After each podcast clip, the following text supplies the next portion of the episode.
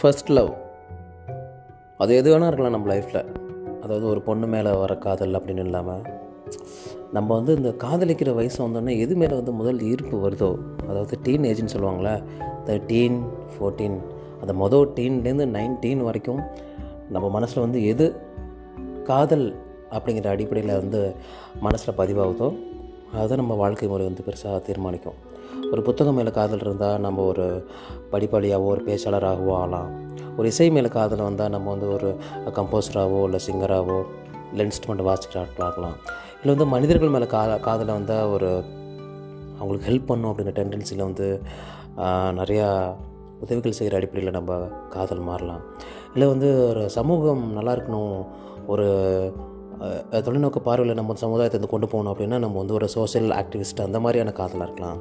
இல்லை காதலை வந்து எது மேலே வேணாலும் இப்போ நம்ம வந்து பார்க்குற இயற்கை மேலேயா இருக்கலாம் குழந்தைகள் மேலே இருக்கலாம்.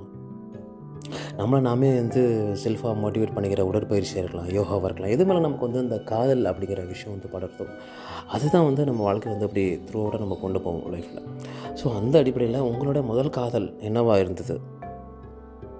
அதே மாதிரி எனக்கு முதல் காதல் என்னவாக இருந்தது? ஒரு ஒரு அழகான பெண் மீது இருந்ததா? இல்லை ஆசிஷில் நம்ம சொன்ன மாதிரி புத்தகங்கள் மேலவோ இல்லை கடவுள் மேலவோ ஒரு டிவோஷனாகவோ என்னவாக இருந்தது அப்படிங்கிறத நம்ம வந்து தொடர்ந்து பார்க்க போகிறோம் நீங்களும் வந்து கமெண்ட் பண்ண போகிறீங்க நீங்களும் என்னோட சேர்ந்து நீங்களும் பேச போகிறீங்க தேங்க்யூ நம்ம தொடர்ந்து பேசலாம். உங்கள் சத்யராஜ். நன்றி.